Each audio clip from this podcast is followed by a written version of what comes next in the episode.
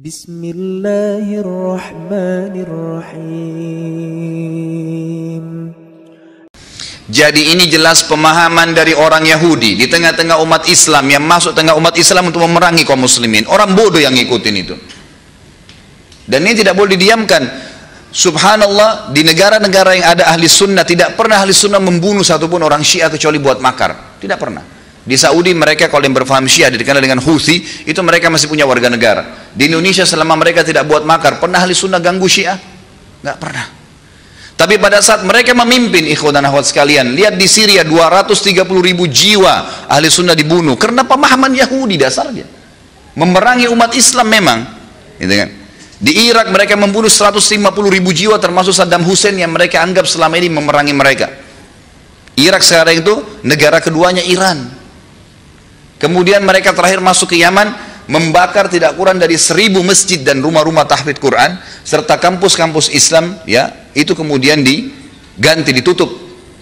Banyak yang dibunuh banyak yang diperangi subhanallah. Ini yang terjadi. Dan pendekatan orang-orang Syiah terakhir dengan pemerintah Yaman hampir sama dengan pendekatan orang Syiah sekarang dengan pemerintah kita.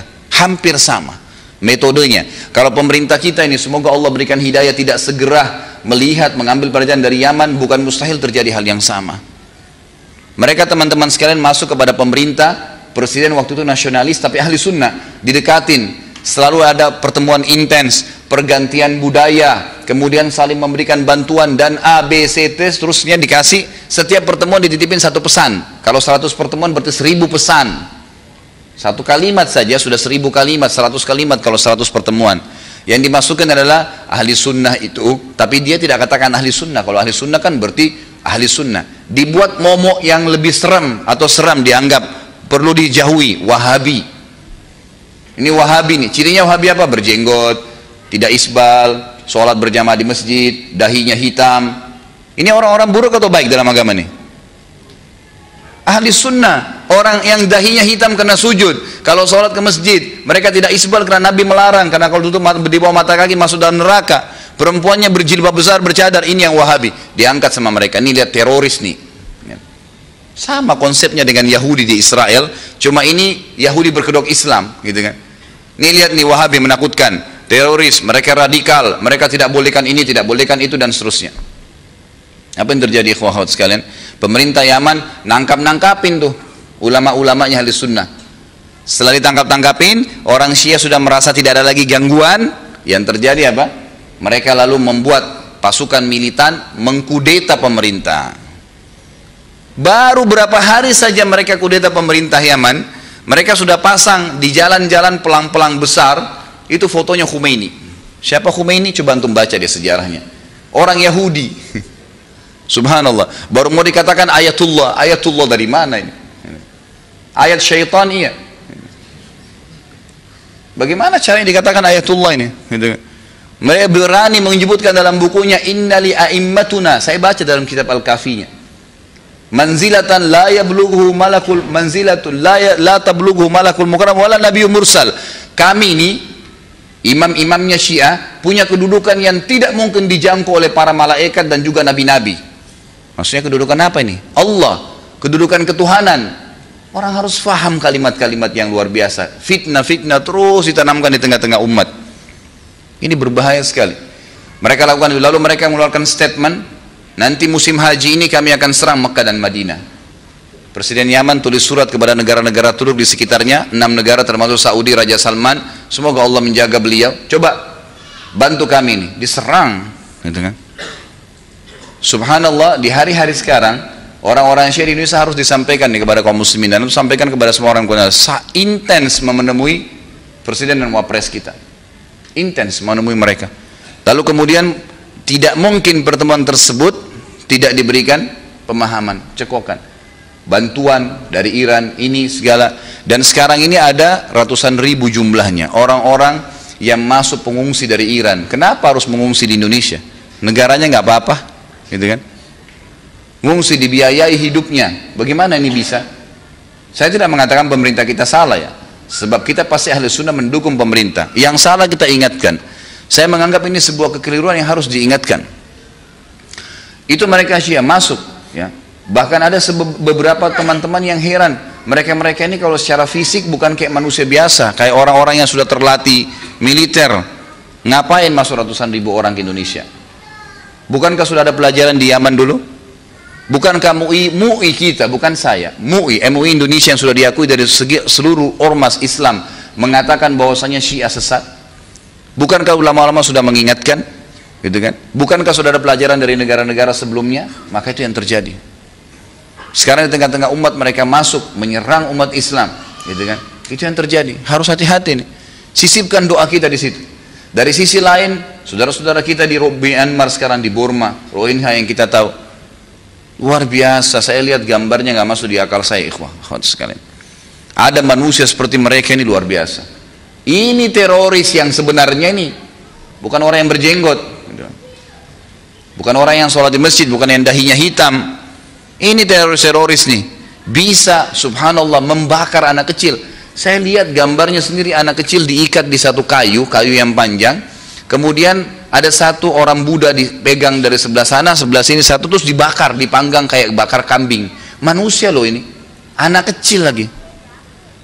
Sedangkan seorang militan saja, prajurit perang, kalau ditangkap, kemudian mau disiksa mungkin tidak ada penyiksaan di dunia terjadi pernah dipanggang seperti kambing begitu anak kecil perempuan digantung dibuat traumatis hanya alasan karena mereka Islam satu rumpun loh ini ya warna kulitnya sama paras wajahnya mereka sama bahasa mereka sama itu saja sudah cukup sebenarnya membuat mereka tidak buat macam-macam dan statement internasionalnya Presiden Myanmar mengatakan apa kami tidak ingin Myanmar seperti Indonesia Kenapa Indonesia? Karena pada saat umat Islam menjadi banyak, mereka akhirnya mendominasi. Memang selama ini kenapa kalau Indonesia didominasi orang Islam? Pernah nggak ada presiden Indonesia dari Soekarno sampai sekarang yang kita tahunya Islam walaupun mereka kebanyakan nasionalis? Pernah nggak ada yang menyiksa orang kafir? Bahkan orang Islam yang kadang-kadang masih ada yang di nomor dua kan, gitu kan? Tidak ada masalah dengan umat Islam pada saat memimpin sebenarnya. Jadi seakan-akan simbol ini mau perang agama. Mereka tidak takut sama sekali. Negara Myanmar itu kecil. Saya kadang-kadang bercanda di pengajian saya, kalau orang Indonesia, tidak usah Indonesia, orang Jawa Barat datang ke sana meludah tenggelam tuh. Hmm. Tapi berani hilang rasa takut kepada umat Islam nggak ada. Seperti yang Nabi SAW katakan, karena kita betul-betul sudah tidak peduli dengan agama ini. Maka teman-teman sekalian, yang saya ingin simpulkan dari semua poin kedua ini adalah Mari tunjukkan kepedulian kita kepada umat Islam. Saudara-saudara kita. Kata Nabi SAW, Man lam yahtamu bi umur muslimin falaysa minhum. Siapa yang tidak peduli dengan perkara muslimin bukan dari golongan mereka. Sumbang. Sumbang harta, sumbang doa, doa. Di masjid yang saya sholat di dekat rumah saya, Alhamdulillah saya jadi imam di situ. Kalau subuh, dari subuh saya kunut nazilah. Semalam juga maghrib isya, kalau duhur asar kadang-kadang saya ada taklim, saya sholat saya jadi kunut kunut nazilah. Saya katakan selalu saya sampaikan kepada jemaah saya di situ bahwasanya kita akan kunut nazilah sebagaimana Nabi SAW kunut nazilah sebulan mendoakan agar suku-suku Arab yang membunuh 70 sahabat penghafal Quran itu dibunuh oleh Allah SWT dihancurkan oleh Allah SWT dan ini sudah saatnya kita membaca kunut nazilah berapa banyak imam-imam kita yang baca kunut nazilah ikhwah sekali dihitung jari kepedulian kita sangat kecil sekali insya Allah teman-teman panitia juga akan mengumpulkan bantuan sisikan bantuan itu Ingat bantuan yang kita keluarkan, sedekah yang kita keluarkan, manfaat utamanya bukan kepada penerima, kepada siapa? Kita sendiri. Kita sendiri yang dapat manfaatnya. Dia hanya sekedar beli baju, beli makanan, beli minuman habis. Tapi antum dapat pahala yang antum panen hari kiamat. Meninggikan derajat di surga, selamat dari neraka. Jangan seribu dua ribu terus, nggak selesai seribu dua ribu ini. Gitu. Makanya juga rezekinya cuma seribu dua ribu terus dari Allah, gitu kan.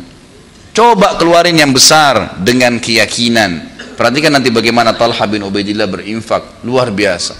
Yang sebelumnya Abu Bakar, Umar, Uthman, Ali yang kita jelaskan. Kadang-kadang saya merasa malu kalau baca kisah-kisah para sahabat ini. Subhanallah. Kita kayak tidak ada apa-apanya di depan mereka memang. Tapi minimal kita mengikutin, gitu kan, berusaha.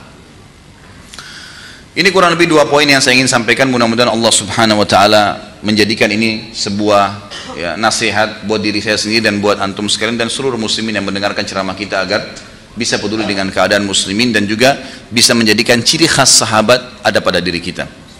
Talha bin Ubaidillah seorang sahabat yang mulia yang Nabi SAW berikan julukan siapa yang mau melihat orang mati syahid syahid tapi masih hidup dan berjalan di muka bumi inilah orangnya ditunjuk Talha bin Ubaidillah Itu kurang lebih simbol dari Nabi Shallallahu Alaihi Wasallam. Nanti kan panjang lebar kita jelaskan tentang kisahnya. Talha sebenarnya secara makna bahasa Arab punya makna yang bagus dan ini juga satu hal yang kita harus beratkan teman-teman sekalian. Saya selalu ingatkan di pengajian saya pilih nama-nama yang baik, punya makna yang baik dan tidak usah panjang-panjang namanya. Paling hobi Indonesia ini namanya tiga empat Muhammad Yusuf Ahmad Siapa yang mau dipakai namanya ini? Eh, sudah gitu dipangkas lagi Muhammad Mat. Hilang artinya, gitu kan. Satu nama. Cukup satu nama saja. Kita tahu coba nama-nama nabi-nabi. Ada yang punya dua nama dari nabi-nabi? Adam, Idris, Soleh, Hud, Shu'aib. Namanya berapa? Satu. Satu saja. Dan dipanggil lengkap. Enggak dipanggil pangkas-pangkas, gitu kan. Musa, Isa, Yusuf, Daud, Sulaiman, Muhammad alaihi wasallam semuanya nama-nama satu. Nama sahabat coba. Umar, Uthman, Ali, Talha, Zubair, Sa'ad, satu-satu. Kecuali memang dinisbatkan ke, ke kehambaannya kepada Allah seperti Abdurrahman, Abdullah, baru dua rangkap. Itu kena ada nama Allah SWT. Tapi kalau enggak satu-satu nama. Kita lihat nama perempuan, Maryam, Khadijah, Fatimah, Asia, yang disebutkan dalam hadis-hadis Nabi SAW nama sahabiat Hafsah ya. semua nama Zainab namanya satu-satu saja. Jadi nggak usah sampai tiga rangkap nama. Yang penting nama-nama itu punya makna yang baik. Baik secara makna maupun memang ada orang soleh yang kita targetkan agar anak kita seperti dia berdoa kepada Allah itu bisa jadi pada saat menamakan namanya Abdullah niatnya memang karena nama itu Allah cintai dan juga ingin seperti Abdullah bin Umar misalnya nanti kita lihat seperti Talha ini semua anaknya Allah kalau dia 14 orang anak anak laki-lakinya umumnya semua dipakai nama nabi-nabi dengan berharap mengikuti para nabi-nabi tersebut gitu kan. Talha sebenarnya secara makna berarti sebuah pohon yang rimbun ya dia sangat tumbuh di tanah yang tanah keras tapi pohonnya itu walaupun tidak banyak disiramin air ini, ini nama Talha sendiri ya. Itu batang pohonnya besar sampai tidak bisa dipeluk oleh seseorang karena besarnya dan daunnya sangat lebat. Serta dia mengeluarkan duri-duri tapi durinya lembut ya sehingga unta-unta bisa memakannya. Dikenal dengan pohon talha. Ya. maka ayahnya memilih nama justru karena melihat pohon ini gitu kan? Pohon ini dan ini oleh Nabi SAW tidak diganti ya, tidak diganti nama ini karena memang nama ini memiliki makna yang positif saja. Baik. Gitu. Kan. Nama ayahnya Ubaidillah bin Uthman bin Amr bin Ka'ab bin Sa'ad bin Taim bin Murrah bin Ka'ab bin Lu'ay. Dan beliau bertemu dengan Nabi SAW di Murrah bin Ka'ab. Jadi di kakek kesekiannya itu sama keturunannya dengan Nabi SAW sementara ibunya dan ini ayahnya meninggal sebelum Islam di masa jahiliyah kemudian ibunya As-Sa'bah binti Al-Hadrami ini terkenal uh, saudarinya, adiknya atau kakaknya Al-Ala Al-Hadrami, sahabat Nabi yang masyhur gitu. Ini juga sudah masuk Islam. Ini sempat masuk Islam walaupun di awal masuk Islamnya Talha dia sempat membenci anaknya sampai akhirnya Allah SWT berikan hidayah dan dia masuk Islam. Gitu. Dia masuk Islam. Awal kisahnya Talha masuk Islam ini, jadi dia ini sebenarnya Talha terkenal ya. Ada tiga sahabat, tiga orang sahabat ini yang sepadan uh, umurnya hampir sama, poster tubuhnya hampir sama, paras wajahnya juga mendekati, kedudukan sosial mereka, ya, kedudukan di masyarakat hampir sama. Dan tiga orang sahabat ini subhanallah tiga-tiganya jadi masuk surga. Talha bin Ubaidillah, Zubair bin Awam dan Sa'ad bin Abi Waqqas. Tiga orang ini sama-sama. Pada saat Nabi SAW diutus menjadi Nabi, umur mereka waktu itu masih 15 dan 16 tahun. 15 dan 16 tahun. Talha bin Ubaidillah radhiyallahu anhu, beliau waktu mulai meranjak umur 15 tahun, beliau sudah mulai ikut dengan kafilah-kafilah dagang. Dan kebetulan memang ayahnya meninggalkan harta yang cukup, ibunya juga termasuk orang yang kaya raya pada saat itu tapi tidak menikah lagi. Dan Talha ini akhirnya menggunakan harta ibunya untuk berdagang. Tepatnya di umur 16 tahun, satu tahun setelah dia mulai berdagang, dia kemudian tiba di negeri Syam. Ini sebab dia masuk Islam ya. Dia tiba di negeri Syam, kemudian pas baru masuk negeri Syam ada satu pendeta Nasrani yang pada saat itu memang sedang mengincar dan mencari tahu tentang uh, kafilah-kafilah dari tanah haram, wilayah Mekah secara khusus. Waktu itu dikenal tanah haram cuma Mekah, Madinah belum ditahu. Maka pendeta ini pun berdiri di depan kafilah-kafilah yang masuk ke negeri Syam karena memang ada satu pintu yang mereka selalu masuk untuk belanja dagangan di Syam lalu mereka bawa ke Mekah. Setiap mereka setiap ada kafilah masuk pendeta ini berdiri di depan pintu mengatakan, "Siapa di antara kalian di antara penghuni atau pen, uh, peserta daripada ya, kafilah ini yang berasal dari dari dari tanah haram. Talha kebetulan dengan kelompoknya itu dari Mekah. Talha yang menyaut mengatakan kami kami dari negara atau wilayah haram dari Mekah. Kata pendeta tersebut, apakah sudah keluar di tempat kalian di kota kalian Ahmad bin Abdullah?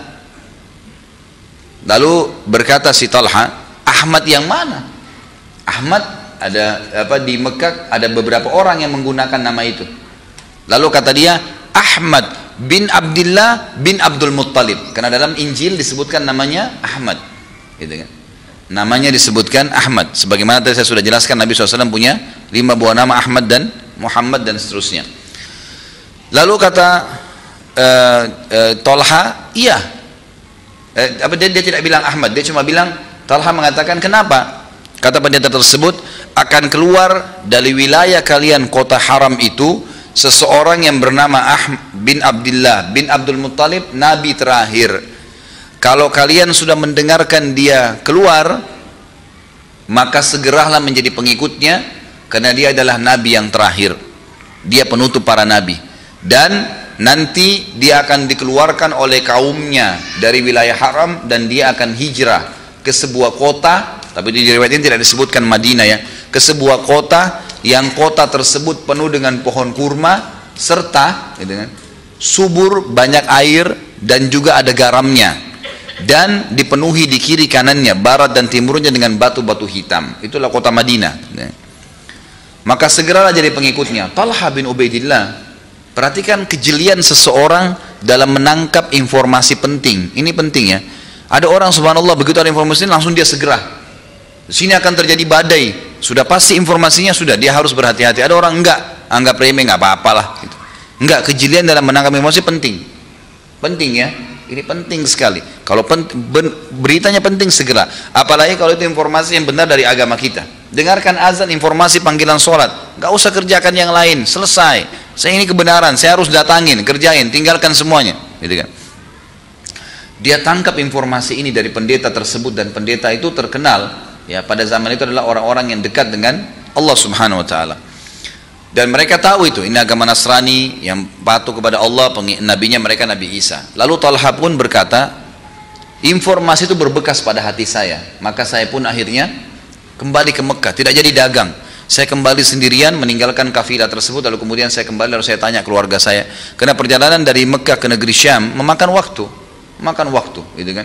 Itu bisa ditempuh kurang lebih sebulan perjalanan maka dia pulang segera, jadi sudah dua bulan nih, sebulan pergi, sebulan pulang. Lalu dia tanya keluarganya, apakah ada terjadi sesuatu di Mekah pada saat saya pergi ke negeri Syam?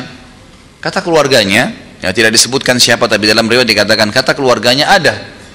Telah mengaku sebagai Nabi Allah Muhammad bin Abdullah bin Abdul Muttalib. Kata Talha, apakah dia punya nama lain selain Muhammad?